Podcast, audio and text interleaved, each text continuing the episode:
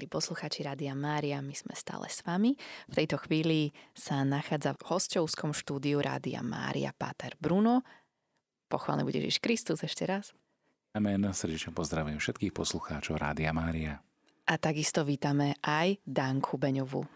Pochválený buď Ježiš Kristus, pozdravujem všetkých poslucháčov. Vy ste v štúdiu preto, lebo ste sa minulý týždeň zúčastnili zaujímavej konferencie, európskeho stretnutia a programových riaditeľov a takisto aj koordinátorov Rády Mária. Tak povedzte nám, kde presne ste boli a o čo tu vlastne išlo v tomto stretnutí? Čo bolo jeho cieľom? Tak e, možno na začiatok by som povedal, že toto stretnutie sa udialo po dlhej prestávke pandémie Čiže bolo to stretnutie koordinátorov, ako si pekne povedala Danielka, že všetci tí, ktorí majú na starosti koordináciu e, prácu dobrovoľníkov v rámci e, Rádií Mária na e, kontinentálnom území Európy, dalo by sa povedať. Ale boli tam aj zástupcovia z iných krajín, ktorí viac menej referovali o tom, ako prežívali toto náročné obdobie, ktoré bolo samozrejme aj pre pre poslucháčov veľmi intenzívnym časom, kedy možno niektorí to vnímali ako prílišnú izoláciu, ale paradoxne aj tá izolácia vytvorila nové predpoklady na to, aby ľudia hľadali možnosti, ako vytvoriť spoločenstvo aj v modlitbe, aj pri slávení Eucharistie, ktoré mnohé rádia a Rádio Mária určite medzi prvými vysielali Svete Omše a spoločné modlitby, lebo to je tak na celom svete taká tá rovnaká štruktúra, platforma vytvárania spoločenstva. Tak o tomto sme sa viac menej e, dozvedali zo stretnutí, aj z takých neformálnych rozhovorov, ktoré prebiehali v sídle e, Svetovej rodiny Rádia Mária v Erbe, to je v Taliansku, ak si predstavia naši mm, poslucháči, že kde to asi je, tá Erba, lebo ja som sám ani veľmi nevedel, až keď som sa dozvedel, že teda letíme do Bergama. A z Bergama je to asi takú Daniel. Hodinku. Hodinku, áno, hodinku autom. Sme išli potom do sídla v Erbe. Bývali sme v takom exotičnom dome, dalo by sa povedať, kongregácie Barnabitov. Takže tam sme boli ubytovaní. No a potom sme vychádzali na tie jednotlivé stretnutia, konferencie, semináre do ústredia Svetovej rodiny Rádia Mária. Ja viem, že vy ste mali veľmi nabitý program, ale spýtam sa aj tak, Dani, mali ste možnosť si pozrieť trošku aj toto mesto? No tak naozaj sme mali ten program nabitý a keďže sme bývali v tom exercičnom dome, tak to bolo na takom kopci, mali sme úžasný rozhľad, bolo to nad takým jazerom a vlastne tam sme každý deň začínali buď ranným rúžencom alebo svetou omšou. A potom sme sa presunuli do Rádia Mária autobusom, keďže nás tam bolo asi 50 z celej Európy. Potom zase sme vlastne išli na obed do toho domu a, a naspäť zase do rádia a do večera a končilo sa teda v neskorých večerných hodinách a Nebolo veľa času, Páter Bruno, myslím, sa vybral na takú prechádzku a keďže to bolo Uh, také hornaté mesto, že bolo, boli tam veľké kopce, naozaj ináč úžasné prostredie, tak uh, ja som radšej ten posledný deň, kedy sme čakali na lietadlo, venovala nahrávaniu pladieb a takým ekonomickým činnostiam, ktoré som zameškala počas tých dvoch duchovných dní. Áno, aby si mohli naši poslucháči predstaviť, že asi ako to tam vyzeralo. E, je to mestečko v takom údolí na úpetí Alp, e, kde je jazero, e, čiže keď si to predstavia, tak niečo také ako nízke Tatry naše, asi tak by som povedal. Vysoké, alebo vysoké Tatry, možno také horské mestečko, údolí.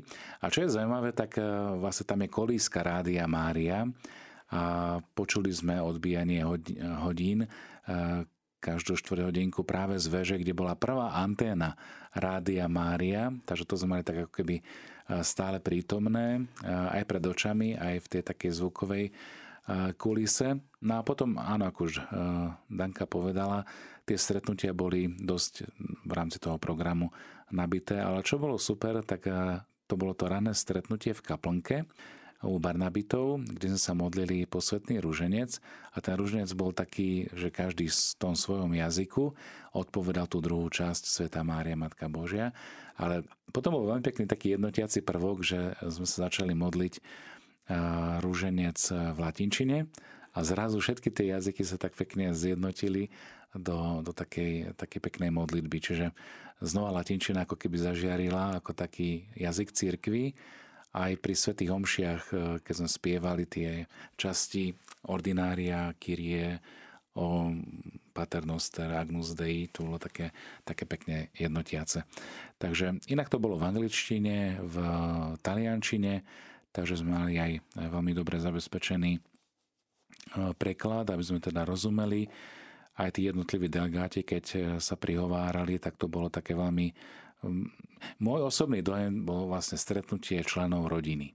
Naozaj sme to takto vnímali. Ja som tam bol prvýkrát vôbec, nielen z tej pozície teraz programového riaditeľa slovenskej redakcie, ale mohol som vidieť, že vlastne všetci tí, tí koordinátori, laici, alebo tí aj kňazi, ktorí boli ako riaditeľi a podobne ako aj ja, tak sú, sú naozaj na takej, takej rovnakej frekvencii toho, že spolupracujeme na šírení Božieho slova práve v tej pozícii e, diela Pany Márie. A toto bolo vidieť naozaj, či, či sa prihováral k nám e, Aleksand, Alexej z Ukrajiny a hovoril o svojej skúsenosti, alebo či to hovoril, ja neviem, možno zo Španielska alebo z Talianska. Čiže každý jeden mal tú svoju skúsenosť veľmi takú osobnú aj skrze to vysielanie samozrejme, ale aj skrze to, že hlavne tie veľké rádia, ktoré už majú za sebou niekoľko desaťročí, tak e, tiež prechádzajú náročným obdobím, podobne ako aj my, také menšie rádia, ktoré začíname, napríklad rovnako staré rádio Mária anglické, ktoré tiež spravuje e, náš spolubrat Dominikan Toby, tak tiež vlastne začínajú, podobne ako aj Rádio Mária na Slovensku. Tam sme sa zdieľali a rozprávali sme si um, všetky tie veci, ktorými prechádzame. A vzájomne nás tak zblížilo, že vlastne spolupracujeme na diele Pany Márie. A tá ochota, hmm, či už dobrovoľníkov alebo ľudí, ktorí chcú naozaj pomáhať aj zo svojich domov, a možno len tým, že pošlu nejaký pravidelný príspevok, ja neviem, možno nejakých 10 libier alebo tak, tak vytvorí e, zároveň priestor na to, aby to dobré dielo, aby to Božie slovo sa dokázalo šíriť. Aj práve tým, že zjednocuje v modlitbe a že zjednocuje ľudí, ktorí sú e, možno osamelí alebo ktorí by aj chceli ísť e, do chrámu, ale nie je to možné. A práve skrze vysielanie Rádia Mária sú takto spoločne zjednotení. Neviem, akú si mala ty skúsenosť, eh, Danka, keď sme tak zdieľali aj s Tobím pri stole. No tak pre mňa to bolo tiež takéto prvé stretnutie v RB v Koliske Rádia Mária. Na mňa veľmi zapôsobili také osobné prejavy tých eh, jednotlivých delegátov krajín, respektíve našich bratov a z iných rádií Mária, že s akými sa oni potýkajú problémami alebo aké majú oni skúsenosti. Veľmi na mňa zapôsobilo, keď hovorili o Afrike, ako tam Rádio Mária je jediným takým zjednocujúcim prvkom a očakávajú to Rádia Mária s, otvorenou náruč, s otvoreným náručím. Všetci kňazi berú to ako možnosť e, dať e, tým ľuďom do ich domovov Božie slovo. A toto naozaj bolo veľmi úžasné. Potom zase tam boli z Ukrajiny, Bieloruska, z týchto krajín okolo, okolo Ruska a tuto na našich východných susedov. To bolo veľmi dojímajúce, lebo aj, aj vlastne oni povedali také veci, ktoré možno nevieme z našich médií a možno sme uverili zase tomu, že ako to tam v skutočnosti je a aké je to ťažké, aké, aký ťažký prístup zase tam tiež majú ľudia z iných dôvodov k Rádiu Mária. A ja v podstate, keď som si tak vyhodnotila, že akí môžu byť ľudia na Slovensku šťastní, že Rádio Mária im prinášame zatiaľ dúfajme, že dlho, ešte v pokoji a majú možnosť si to teda vypočuť v kľude, v miery a bez nejakých veľkých problémov. Takže toto na mňa naozaj veľmi zapôsobilo. A potom ešte taký druhý moment, ktorý som si uvedomila, boli sme navštíviť eh, hrob zakladateľa Emanuela Ferraria, zakladateľa Rádia Mária. Najprv som si tak povedala, že a som ho nepoznala, viem, že nejaký deduško založil rádio Mária, ako mu hovorili tí ľudia, ktorí vlastne ho poznali osobne a stretli sme sa tam všetci u toho jeho skromného hrobu. No a eš, ešte mi to stále nedochádzalo. Až potom, keď e, sme cestovali domov, ja som si vlastne uvedomila, že čo ten človek urobil pre milióny, milióny poslucháčov, ktorí na svete môžu sa modliť a dokonca v jednej chvíli aj všetci majú príležitosť a môžeme sa v tej modlitbe spojiť.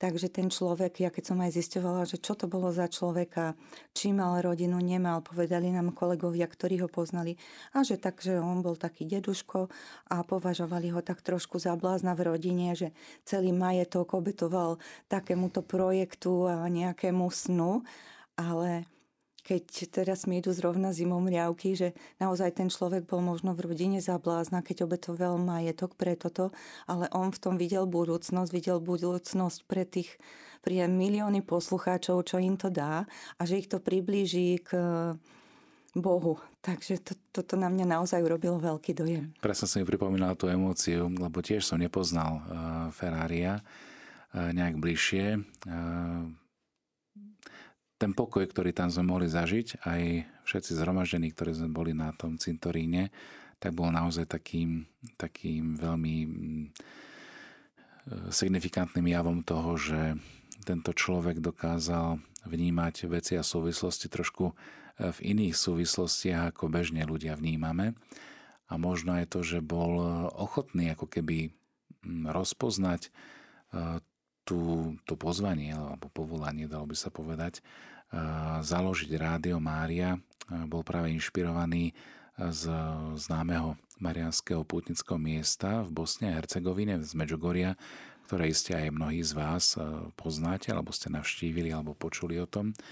Danka, ty sa pamätáš na ten príbeh vlastne toho založenia Rádia Mária, alebo čo bolo takým tým, čo zvykne aj Páter Livio, to je taký duchovný dal by sa povedať, eh, spiritus movens, taký veľmi oduševnený eh, kňaz, eh, talian, ktorý práve v spolupráci s týmto Ferrariom, pánom, staručkým pánom, založili, alebo teda prišli na to, že, že je treba potrebné urobiť niečo práve aj v tejto sfére šírenia Božieho slova prostredníctvom rádia, ktoré zasvetili Pane Márii.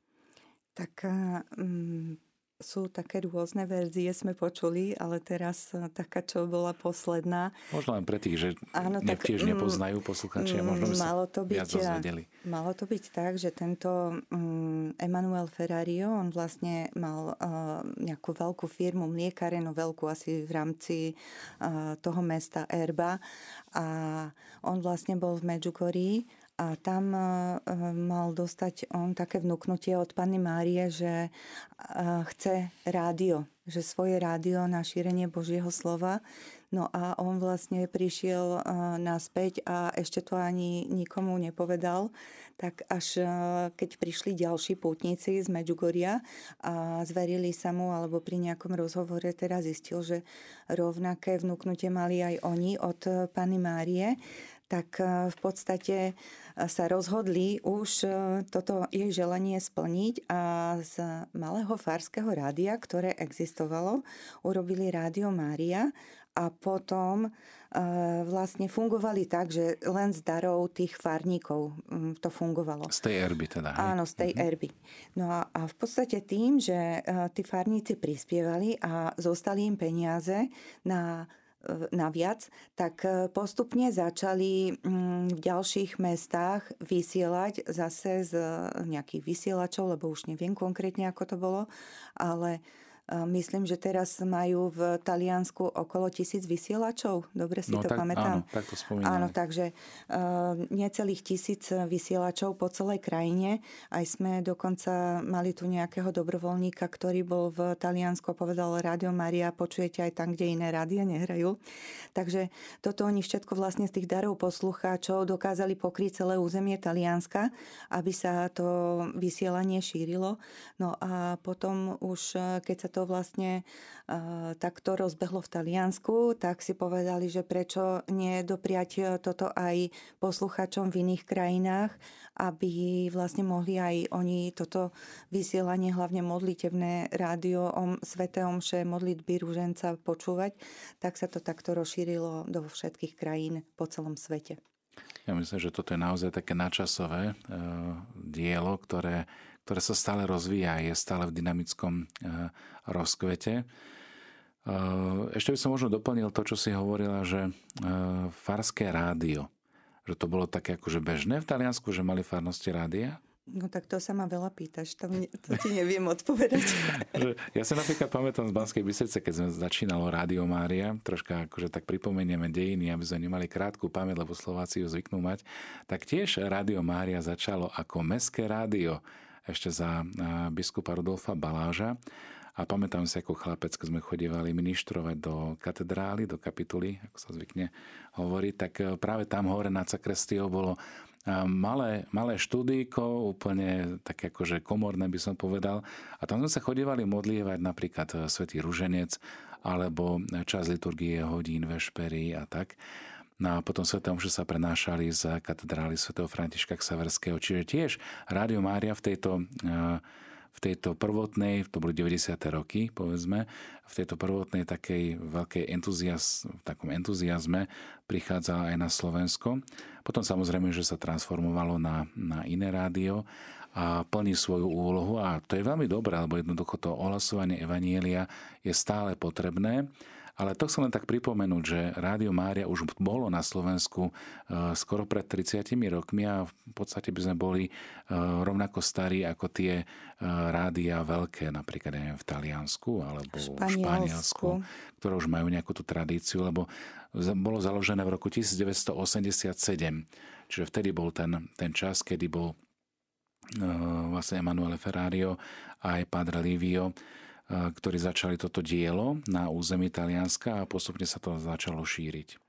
Takže mm, len tým chcem povedať na tú kontinuitu, že Rádio Mária, áno, je na Slovensku 4 roky, ale vlastne už tu bolo prítomné aj oveľa skôr. Vy ste počas tohto stretnutia mali takú možnosť stretnúť sa aj s Pátrom Líviom, ktorý, ako ste spomenuli, je programovým riaditeľom v Taliansku, zároveň je aj jedným zo zakladateľov Rádia Mária. Povedzte nám, na aká, aká časť programu vlastne bola práve s týmto Patrom Liviom, či to bola Sveta Omša alebo nejaký príhovor a aký má odkaz možno aj pre nás všetkých. Takže s Pátrom Liviom tiež som sa stretla prvýkrát osobne a veľmi si to teda cením, že som mohla byť pri ňom osobne. A Pater Livio je pre mňa taký, taký charizmatický človek. On veľa, veľa času venuje medžugorským posolstvám a snažil sa nám ich aj sprostredkovať a vysvetliť. A možno my, keď tie medžugorské posolstva čítame, tak si nedokážeme predstaviť nejaké veci, ktoré e, on za tým vidí a že krásne nám to vysvetlil na rôznych príkladoch, ako, ako, ako sa máme správať, ako sa chovať, ako, ako k týmto posolstvám pristupovať. Takže mne veľmi rezonuje toto, že on je veľký ctiteľ Panny Márie a veľa, veľa si berie z tých medžugorských posolstiev. To, čo by som možno tak doplnil e, v súvislosti s Pátrom Líviom, tak čo mňa oslovilo, tiež som ho vlastne stretol prvýkrát takto naživo. Párkrát som počúval vlastne tie jeho zamyslenia alebo také komentáre ku spomenutým posolstvám z Medžugoria. Ale to, čo mňa oslovilo, tak bolo práve to, čo čo on používa ako kľúč práve k tomu správnemu porozumeniu. A to sú také, také tri veľmi dôležité body, ktoré možno aj naši poslucháči by mohli tak reflektovať, keď čítajú napríklad nejaké zjavenia alebo posolstva súkromného charakteru, že podľa čoho rozlíšiť, či sú naozaj pravdivé alebo či sú naozaj také, ktoré, ktoré prinášajú um, alebo pripomínajú to, čo hovorí Evangelium. A on hovorí, že uh, toto každé posolstvo, ktoré prichádza z Medžugoria, tak ako keby tak prechádza troma sitami. To prvé sito je vlastne Božie slovo. To je základ. Či komunikuje v súvislosti a v zhode s Božím slovom. Druhá veľmi dôležitá vec, či korešponduje s učením církvy, s magistériom katolíckej církvy, čiže s tým, čo hovorí svätý Otec František, napríklad súčasný pápež. A tretia vec, či či privádza k zdravej marianskej zbožnosti. Čiže či Mária privádza k Ježišovi. Toto je veľmi dôležité. Čiže máme tu Božie slovo, máme tu učenie cirkvy a zdravá marianská úcta. A toto sú vlastne aj také piliere, na ktorých stojí Rádio Mária celosvetovo, že to vlastne láska k cirkvi, láska k Pane Márii, láska k Božiemu slovu a privádzanie do spoločenstva skrze tú službu dobrovoľníkov. Takže toto nám tak priblížil, že vlastne ako čítať možno aj tie posolstva v kontexte doby, v ktorej žijeme. A potom veľmi dôležitý aspekt dával na, na zjavenia Pany Márie vo Fatime, lebo Fatima vieme, že aký mala súvis, je to vlastne 1917, Portugalsko, Fatima, kde sa zjavuje trom pastierikom a Pana Mária komunikuje veľmi dôležité veci. To je výzva na pokánie, na modlitbu, každý modlú posvetného ruženca a prosí o zasvetenie Ruska. 1917.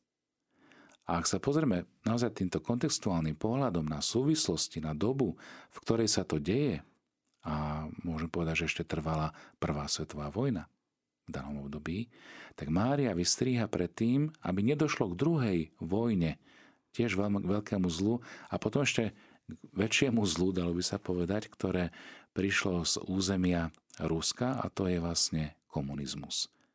Toto všetko sa naplnilo, toto všetko sa, sa dialo a môžeme povedať, že naša generácia, aj generácia našich poslucháčov si to veľmi dobre pamätá. Pamätá si obdobie, ktoré bolo náročné počas druhej svetovej vojny a potom útlak komunizmu, ako bola prenasledovaná církev. A všetko toto eh, hovoril Padre Levio práve v, tej, v tom kontexte aj k církvi, aj k pastierovi, vlastne k svetému otcovi, vlastne aj v zhode s tým, čo hovorila sestra Lucia z Fatimy, kedy hovorí o prenasledovaní a o útokoch, kedy hovorí o tom, že biskup v Bielom bude vystupovať na Kalváriu, kde bude mnoho pobytých a tak ďalej. To už je ten výklad. K tomuto tiež by som skôr mm, povedal takú vec, že aj keď čítame to tretie fatimské posolstvo, tak naozaj ho čítajme tak, ako interpretuje učiteľský úrad cirkvi, terajší kardinál Jozef Ratzinger, Benedikt XVI neskorší.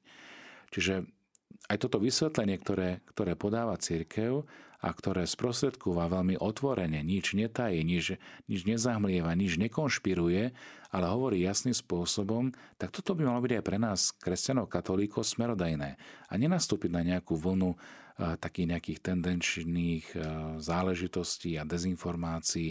A či to náhodou není tak, alebo tak. Lebo toto hrozí aj pri, pri interpretácii napríklad aj medžugorských posolstiev, ktoré, ktoré zaznievajú z tohto miesta v Bosne a Hercegovine, aby sme naozaj čítali v kontexte Božieho slova, v kontexte učenia cirkvy a v kontexte toho, čo Mária komunikuje, keď privádza k svojmu synovi Ježišovi. Takže toto tak zarezonovalo aj vo mne s tým, že som vlastne tak rozlišoval, že ako to on vníma a čo vlastne interpretuje, keď približuje posolstva z Medžugorie. Alebo vieme, že Medžugorie, fenomén, ako sa to zvykne nazývať, že fenomén Medžugorie je vlastne jedinečný, čo sa týka do obdobia trvania. V cirkvi nepoznáme také nejaké súkromné zjavenia, ktoré by trvali tak dlho, 40 rokov. To je, to je veľmi dlhé obdobie. A církev sa vyjadrila vlastne k tým prvým posolstvám, ktoré, ktoré boli hneď na začiatku, lebo vlastne tam sa ako keby zmotnilo to gro, čo pána Mária chce povedať a čo chce komunikovať. A tým, že údajné zjavenia trvajú, tak je tam vlastne aj vyslanie svätého otca Františka. Čiže vidíme, že ten, toto sentirecum ecclesia, čiže spolucítiť s cirkvou, že vlastne cirkev neodmieta, ale skúma. Ako múdra matka skúma, rozlišuje a keď sa ukončí tento fenomén, ako sa zvykne hovoriť, tak potom sa vyjadrí s konečnou definitívnou platnosťou. Ale mnohé ovocie, ktoré môžem vnímať ešte tak na ukončenie tej témy Medžugoria, a Padra Lívia, ako nám ich on interpretuje a približuje, aj tých svojich zamysleniach a katechézach, tak je to, aby sme pozerali na ovocie toho, čo Mária hovorí, komunikuje a čo spôsobuje vlastne aj v dare obrátenia, odpustenia. Hovorí sa o Medžugorie, že je to spovednica sveta a sám som to zažil.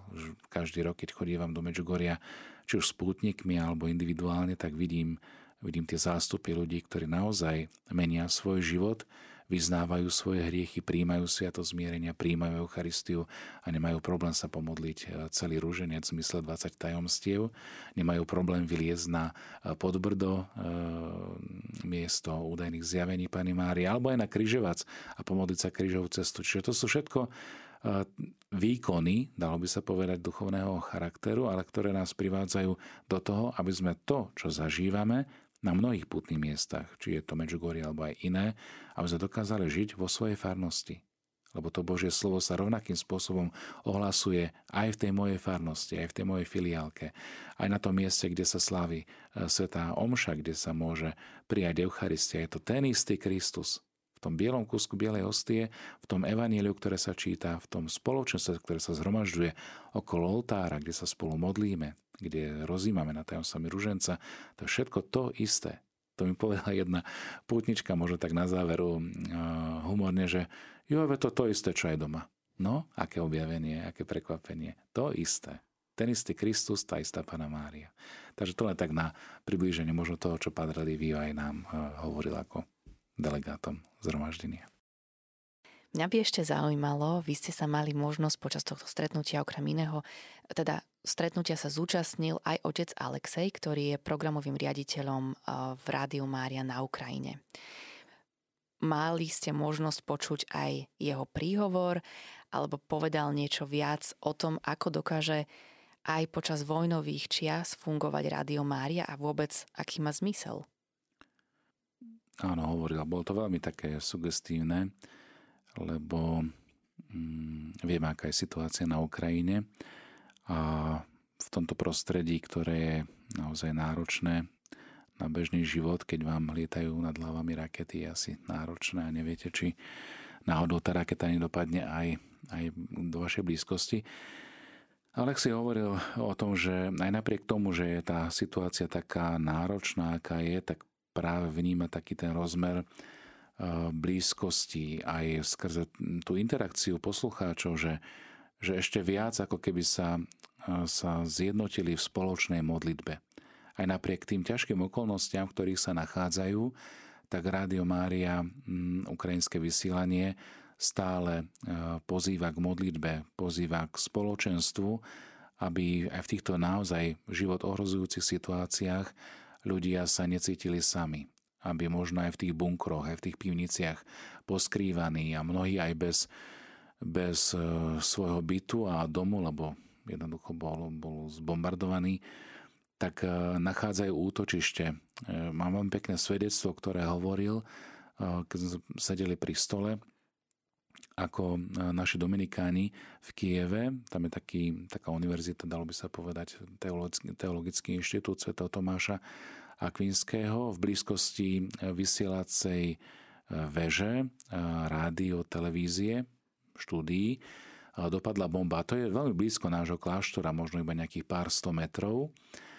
A ako boli zhromaždení vlastne tí ľudia v pivnice kláštora a ako, ako sa modlili rúženec a ako sa snažili spájať možno aj tým, že len cez mobil sa, sa spojili so štúdiom a modlili sa práve aj v tej chvíli, kedy dopadla bomba v blízkosti radiotelevíznej veže, ktorá je v blízkosti toho spomenutého univerzity, tak sa modlili vlastne rúženec a mali pána Ježiša v Eucharistii pri sebe v tej pivnici spolu s Ježišom. Čiže vytvorili naozaj takú, takú kaplnku, dalo by sa povedať, v bunkri v tej pivnici, kde boli spolu s Kristom prítomní. A podobne aj, aj v štúdiu Rádia Mária, Ukrajina otec Alexi hovorí, že, že otvorili tie priestory, nie sú nejaké veľké, to je v podstate v takej, v takej budove obyčajnej, nie je to nejaké kongresové centrum alebo nič podobné, alebo nejaká taká administratívna budova,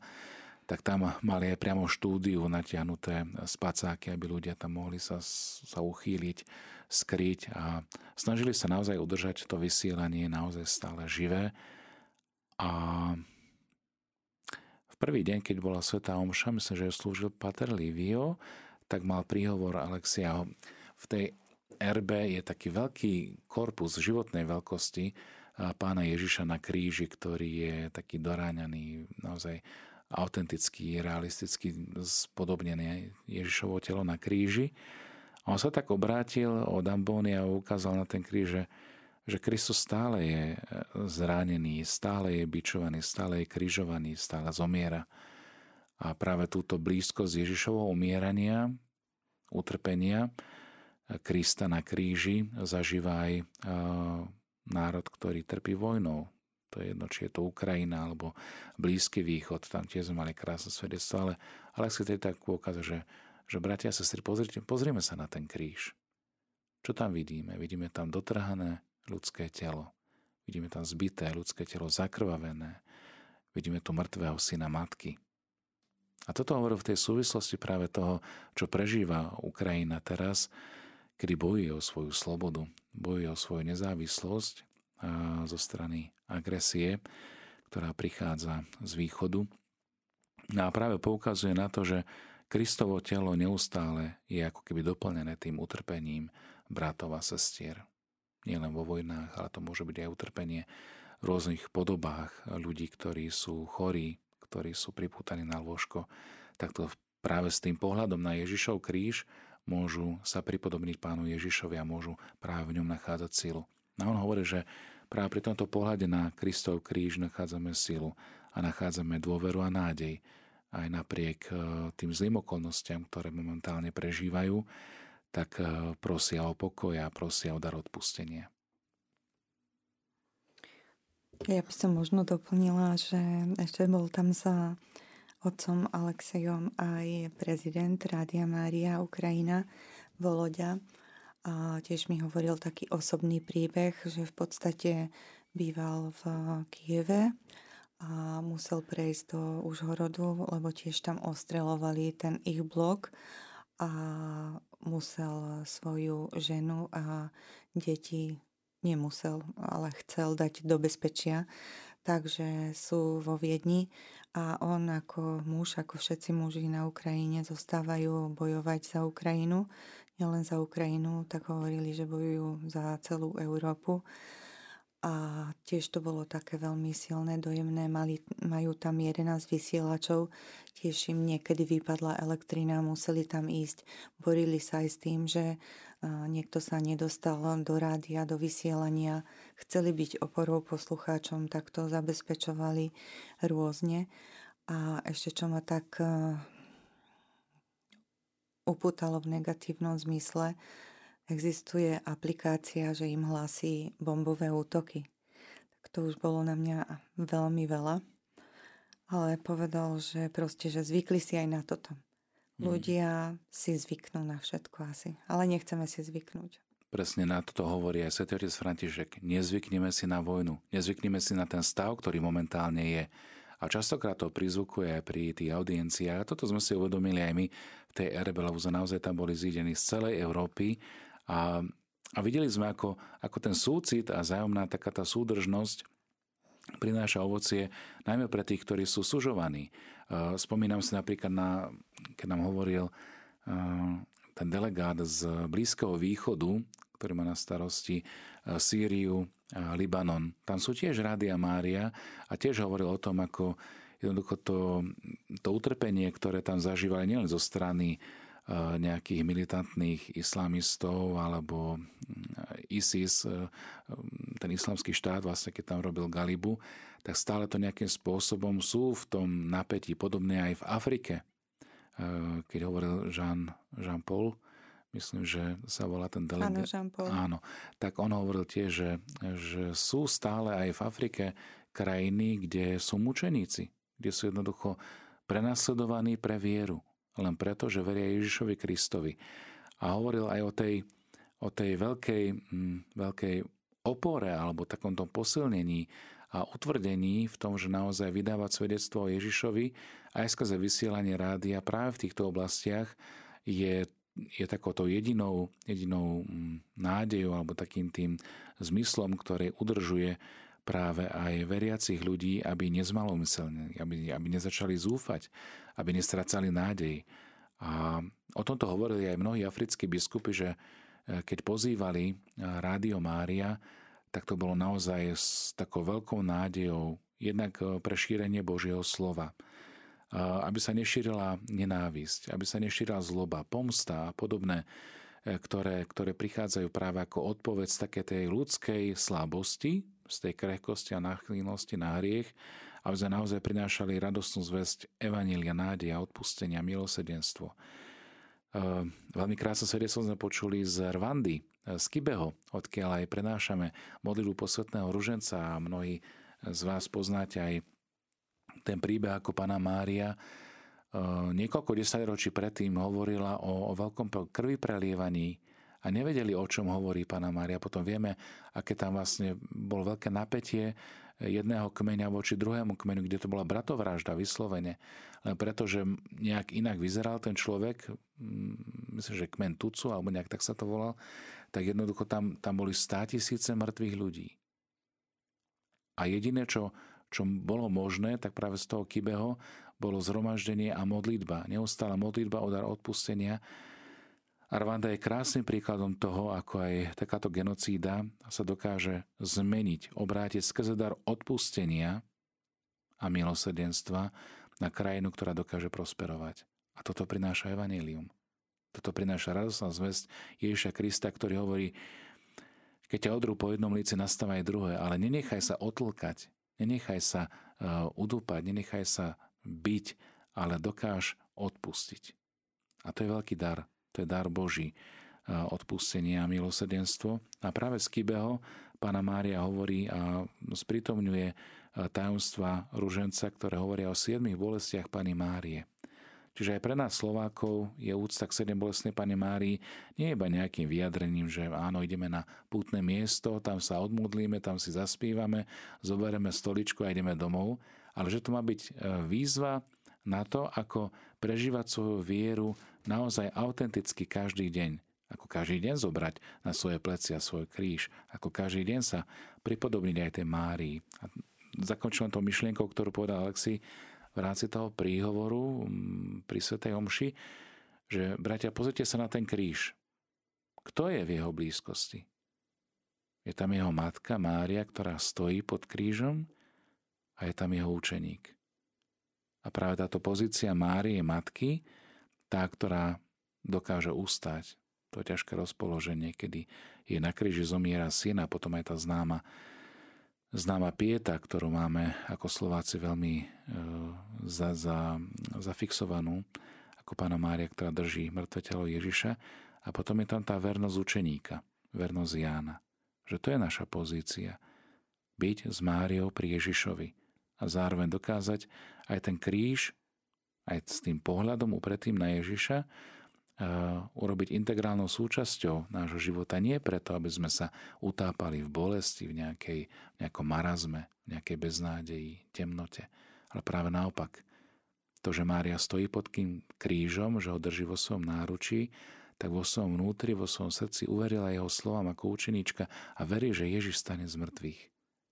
A práve táto silná viera v zmrtvých stanie, v nový život, v nádej, toto bolo veľmi krásne prítomné aj v tom príhovore, ktoré Alexi pre nás všetkých povedal. Ja sa vám teraz ešte z keď si na to spomínam, že naozaj pravda zostáva stále pravdou, aj keď ju môžu možno zašpiniť, aj keď ju môžu odsúdiť, aj keď ju môžu nejakým spôsobom e, nevnímať, pravda zostáva pravdou a privádza k láske.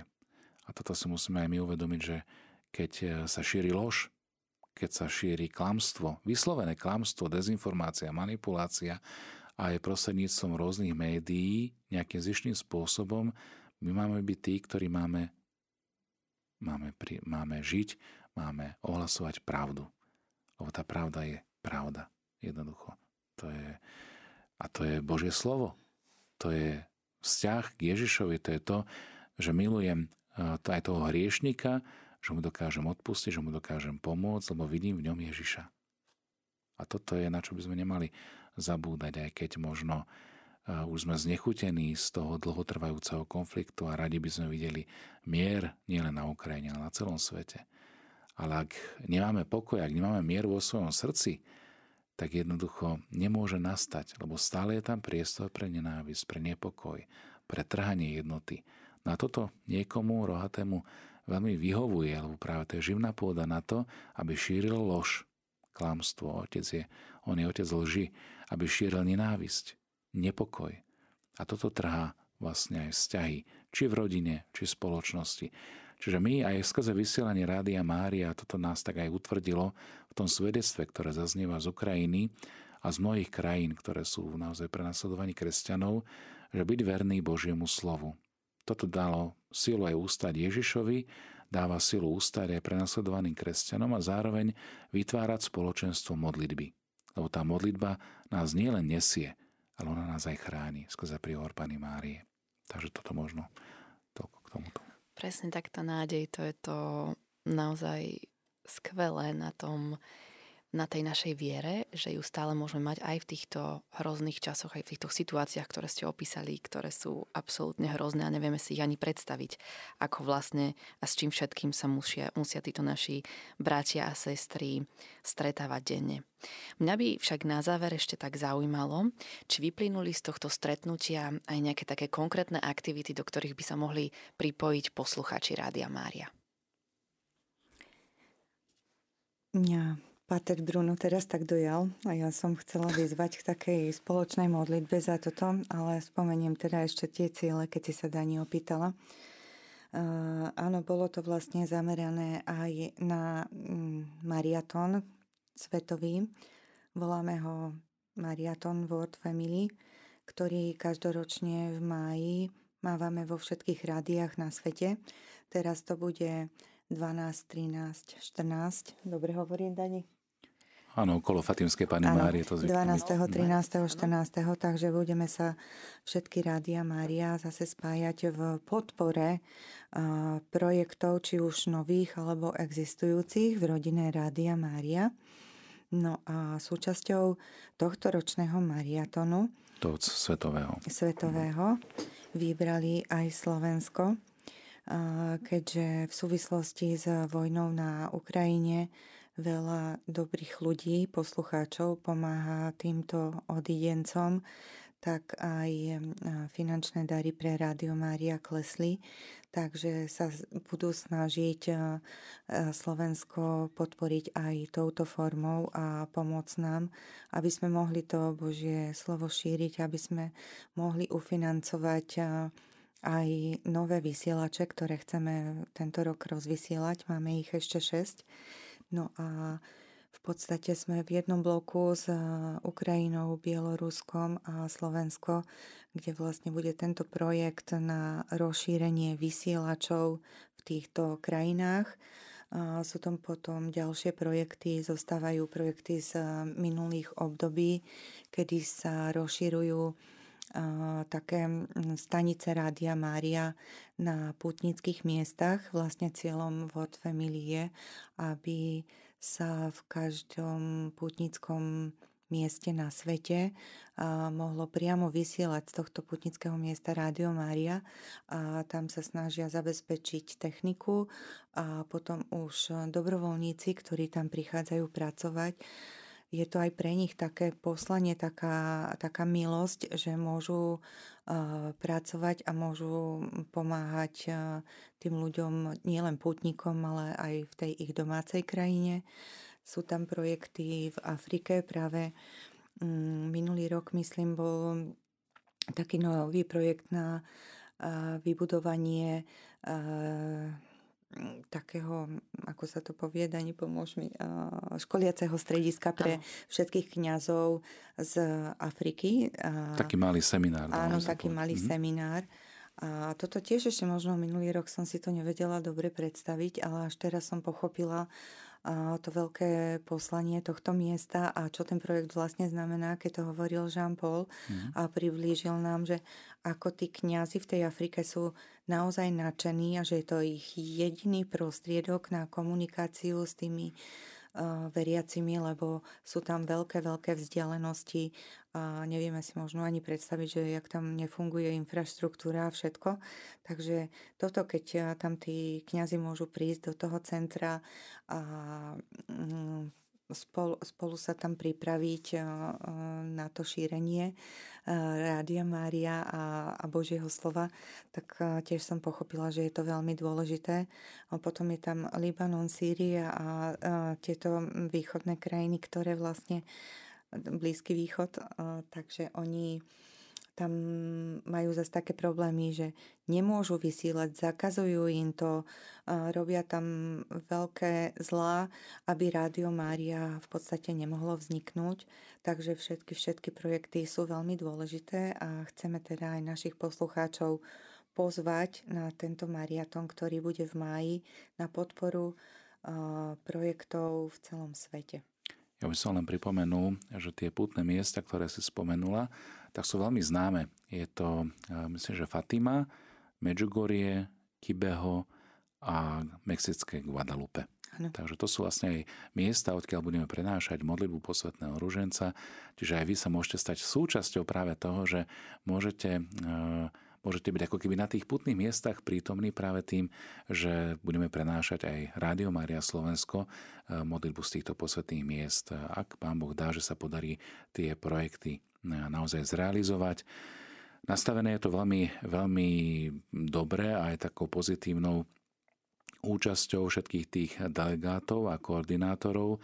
No ale aby sa to mohlo aj reálne e, sprevádzkovať, tak je nevyhnutná vlastne pomoc všetkých poslucháčov. Ja som veľmi rád aj za slovenskú redakciu Rádia Mária, ak to tak môžem nazvať, za Rádio Mária Slovensko, že práve našu krajinu vybrali na, na túto svetový Rádio Mariaton, e, ktorý bude, ktorý bude v spomenutom čase, lebo to šírenie, šírenie Božieho slova ten potenciál, ktorý Slovensko má naozaj v srdci Európy vysielať, je, je veľký. My, sme naozaj, my si to možno aj tak neuvedomujeme, ale práve ten pohľad e, ľudí, tých delegátov a koordinátorov, riaditeľov, ako oni vnímajú geopolitické prostredie, v ktorom sa nachádzame, a vlastne to, čo aj hovoril svätý otec Jan Pavel II o vynimočnom postavení Slovenska v budúcnosti, tak aj v tomto vidím taký ten súvis, že vlastne prečo Pana Mária chcela Rádio Mária na tomto území. Alebo také Bielorusko, alebo tie, tie severské krajiny, Lotyšsko, Litva, Estonsko.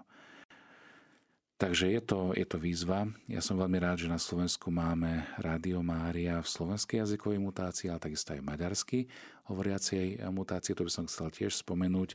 Možno už na záver, že boli s nami prítomní aj delegáti a programový riaditeľ eh, Laurent Lepeš eh, z Komárňanského štúdia, takisto aj Gabi.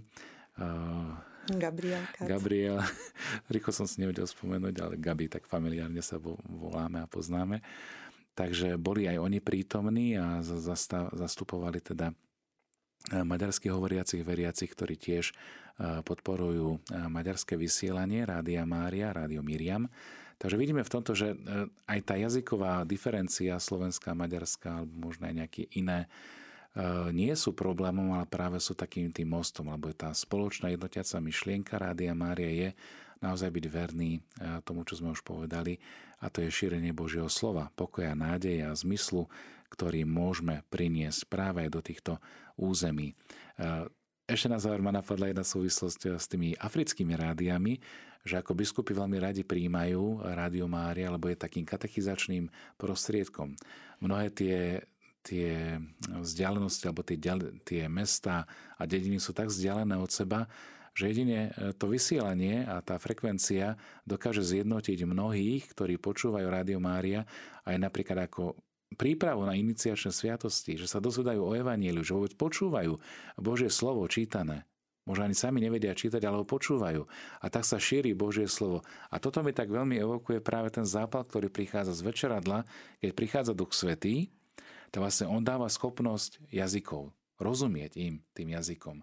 Ale zároveň dáva schopnosť aj otvára srdce pre prijatie Božieho slova.